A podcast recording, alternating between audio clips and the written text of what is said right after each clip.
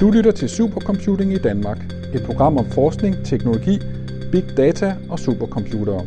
Supercomputing i Danmark udgives af DEIK. Din vært hedder Iben Julie Schmidt. How can we make sure that all the software systems that are surrounding us in every day and that we are relying more and more uh, on, be it on our smartphones or uh, in uh, planes, uh, that uh, the autopilot is a software, yeah. How can we be sure that all these systems are working correctly? Vores mobiltelefoner, autopiloter og hospitalsudstyr anvender alle avanceret software. Men hvordan kan vi egentlig vide, at den software, som vi er blevet helt afhængige af, virker som den skal? Det kan vi ved hjælp af matematik. Matematiker og computerspecialist Peter Schneiderkamp forsker i, hvordan man kan bruge matematik til både at verificere og konstruere software, og så har han lige efterprøvet et af verdens største matematiske beviser ved at bruge supercomputeren Abacus. My name is uh, Peter Schneiderkamp and I'm a professor of uh, computer science uh, here at the University of Southern Denmark and uh, my research uh, well has uh, started uh, while I did my PhD in uh, Germany, where I originally come from, uh, on the topic of software verification. So I've been in the last years concerned a lot with how we can mathematically rigorously show that software computes the right answers, and even better, in recent times we have worked on creating software where we uh, create the software out from a mathematical uh, model to begin with. And uh, this mathematical model has mathematically been proven to be correct. And uh, by this, uh, we know that the software that is automatically generated from the computer uh, from this model is also correct by construction.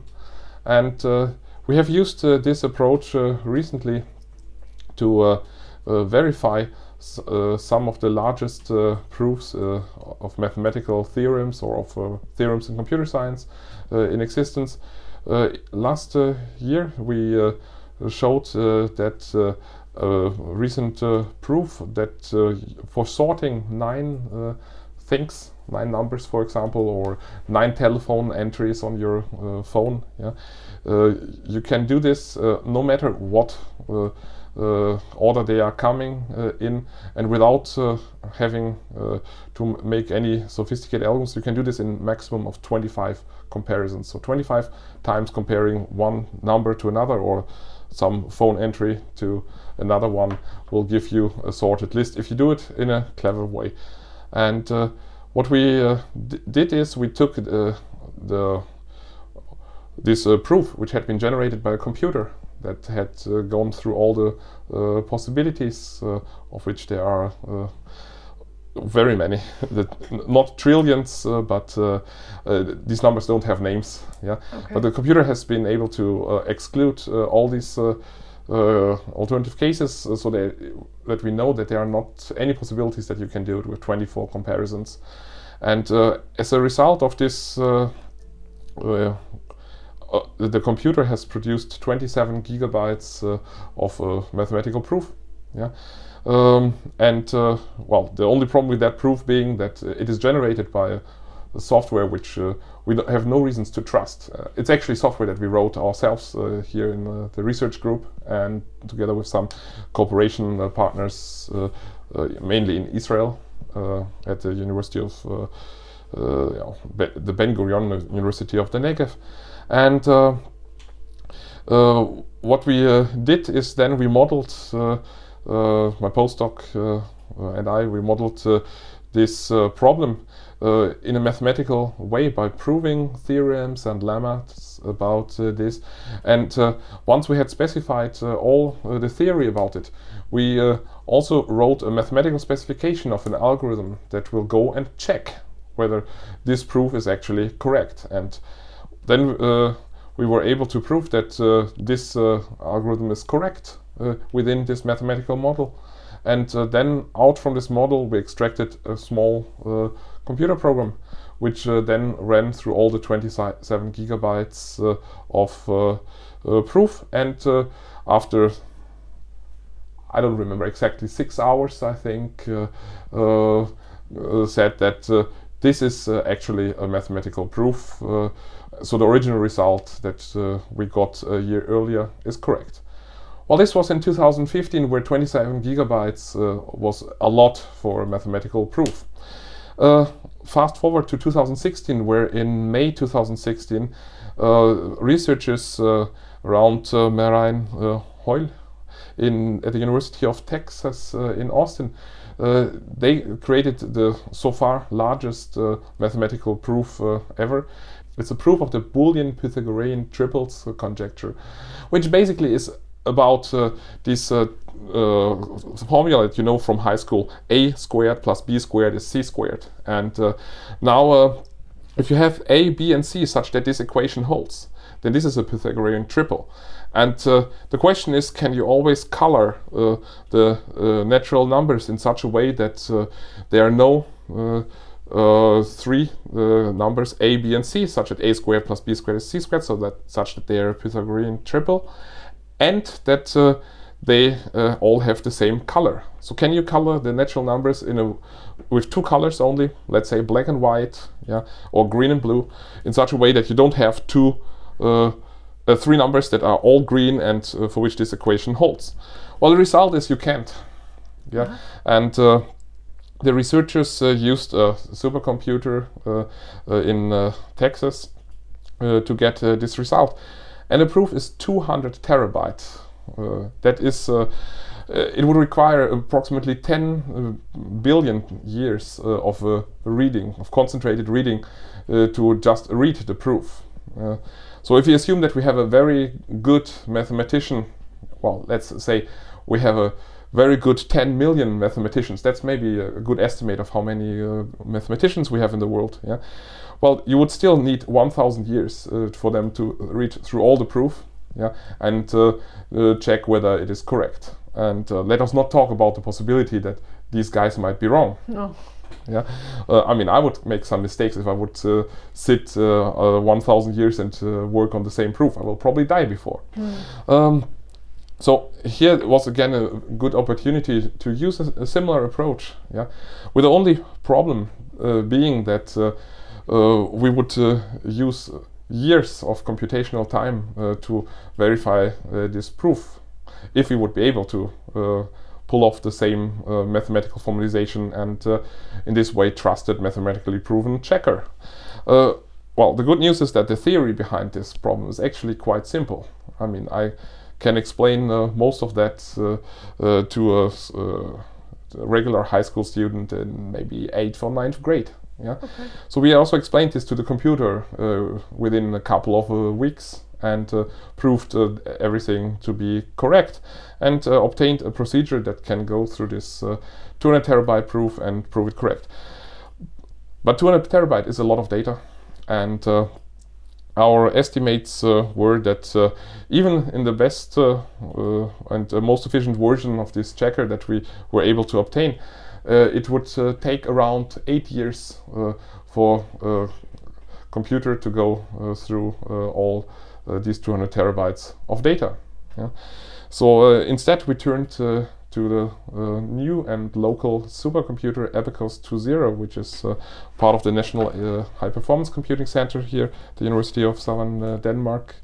And this supercomputer has a more than uh, 400 uh, nodes. And uh, we were uh, using uh, this possibility for parallel processing by running 24 instances of this checker uh, on each of the nodes. Well at least in principle in actually we run uh, 50 on each node. And in order to compensate that some of them might be finishing faster than others. But of course, they ran at half speed uh, if, because the, uh, each of the nodes can only run 24 threads in parallel. Now, uh, running this uh, on one node uh, with 24 processes would cut down our time to just under four months. But being able to run this on several hundred uh, nodes yeah, cut down the time that we needed to run the checker on all parts of the proof to just under two days. And well, in uh, just in two days, we uh, actually uh, were able to run through all the ter 200 terabytes and uh, verify that these 200 terabytes uh, of uh, data actually are a mathematical proof of the Boolean Pythagorean triple conjecture, as these researchers from Texas claimed half a year ago. And well, we, we published a paper on this result, but as much as that on actually the ideas that make our implementation fast. Yeah, we had to we had to break with some of the preconceived uh, ideas of how to do this uh, in order to get a speed up of approximately 100 times. We already know that there are several groups, uh, uh both in the US and uh, in uh, Europe, that are working on extending our work to a more general case that can be applied to even to different problems and to actually a, a, very large number of problems from software and hardware verification. Of course, uh, we're not uh, going to be outdone on this one, so we actually have already uh, worked on extending uh, this work ourselves uh, to the more general uh, case, which would be applicable to literally thousands of different problems from the engineering, from the computer science, and from mathematics domain. And uh, here we are showing how the, the same ideas uh, that were successful uh, for this 200 terabyte proof uh, can be used uh, for any problem that can be modeled by propositional logic. That is the very basic logic where you have basically two states. Things can be true or they can be false. Yeah? And then what, what you can do with these true or false states is you can combine them by saying one thing has to be true and the other thing has to be true meaning that they have to be both true at the same time. You can say one thing or the other thing, in which case uh, at least one of them has to be true. And uh, you can say this here should not be true, it should be false, yeah, which is called negation. Yeah, and uh, this is basically all the operations that you can do in this logic. So if you can model anything by uh, this logic, that means if you can model something by bits, zero or one, yeah, and the relation between these bits you can describe uh, by simple uh, formulas, well then uh, you're lucky because then you can already use our new extended results to mathematically verify your results. Of course, depending on how large your results, how large your problem is, uh, you might require to uh, run the checker on a supercomputer. Yeah. Maybe you're lucky and your uh, uh, results are just going to be some gigabytes in size, in which case you'll be fine running them in some hours uh, or some days uh, on a single computer. What is new is that our uh, systems at least a hundred times uh, more efficient in many cases, uh, closer to 1,000, yeah? which makes all the difference because the checkers that other research groups, including the one from Texas, uh, have uh, been working on, they have been able uh, to verify the proofs of toy examples of small formulas that people use to exemplify things in papers, the size that you can write down on one page of uh, paper. And well the proofs of that they they, they tend to be uh, maybe uh, in, in this order of some kilobytes yeah. Um, giving uh, a proof of several megabytes uh, to these uh, uh systems already resulted uh, in uh, long waits. Yeah? And it was unthinkable that they could scale to anything like a, a, gigabyte of a proof. Now, if you're working with applications of the encoding things to propositional logic, uh, for example, in software verification, then several gigabytes is a, a very realistic uh, and not a high uh, number of uh, size for the proofs of uh, that you get in these uh, verification. And if you want to verify this, then well, let's see. let's say it's 10 gigabytes, and you will need already several days for 10 megabytes yeah? So you will need 1000 uh, times uh, more time. So you will even if it's only 10 gigabytes yeah uh, you would use thousands of days or several years of computing time for such a problem. uh, Uh, with our results, uh, we can bring down this time uh, to anywhere in mi the minutes uh, to uh, hours range, and this is, of course, important if we are thinking industrial applications. we can't wait with a new controller for a, new space rockets three, four, five, six years until we have verified that they're correct. In, in, this time, we already have launched this rocket and have found out whether the controller works or not, as mm. for example in with the Ariane 5, if anyone is old enough to remember that.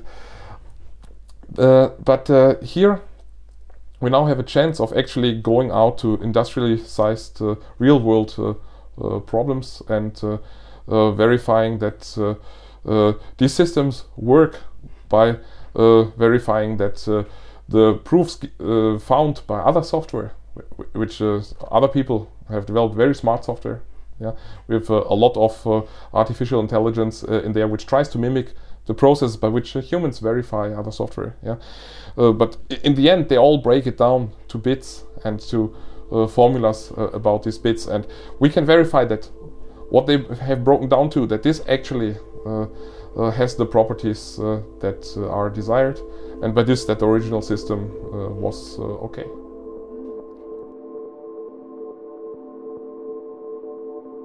Uh, I think for the future it is important uh, as more and more uh, areas uh, in research but also in uh, innovation uh, in industry are moving towards working with big amounts of data. It is important that for, we have resources to do compute with this data on more than a superficial level. If, if you look at the big data systems, then a lot of th these things are about how I can get some quite easy uh, summarizing information or find some patterns in large amounts of data. But what if you have a large amount of data that you actually need to do something computationally intensive with, that you actually have uh, to do something uh, more than uh, simple statistics on? Well, if you're in such a case, yeah, you're not going to be able to uh, uh, achieve your goals, be they research or technological innovation, without access uh, to serious uh, uh, resources. Given the, the speed of the development in this the area of high performance computing, I mean, we are every year getting new systems that outperform uh, the previous fastest uh, systems, and uh, a system from five years ago is just slow. Yeah. So given that, uh, I think it, is not a wise investment uh, to invest in too many uh, different uh, high performance uh, computing uh, solutions, and having a small and nationally available, also to private industry, set of supercomputers is, I think, a much better strategy than having each organization um, uh, have to maintain their own uh, center. Uh, as an example, take a, a, large corporation like Lego or like Danfoss. They have the financial and also personal resource means to actually run such clusters. They're still struggling with actually uh, doing that because it's not core to their business. Yeah, mm-hmm. but they have uh, a lot of need for this. Yeah, there are a lot of small and uh, medium-sized enterprises that just don't have uh, the financial uh, means or the manpower to actually uh, run their own clusters and. the only solution that they would have if we would not run a national strategy for supercomputing would be to go and build clusters large enough that these clusters uh, can actually run this infrastructure. But uh, well, if we're talking about joint uh, infrastructure, this is one of the things where the state has actually proven to be quite efficient. Yeah. I'm I'm a quite liberal person. I'm not uh, advocating that the state should uh, control uh, everything. Quite to the opposite. But infrastructure like roads, yeah, like energy, the transportation, yeah, uh, or supercomputing should be uh, centrally uh, and on a national level, and that's what I think is actually working quite nicely here.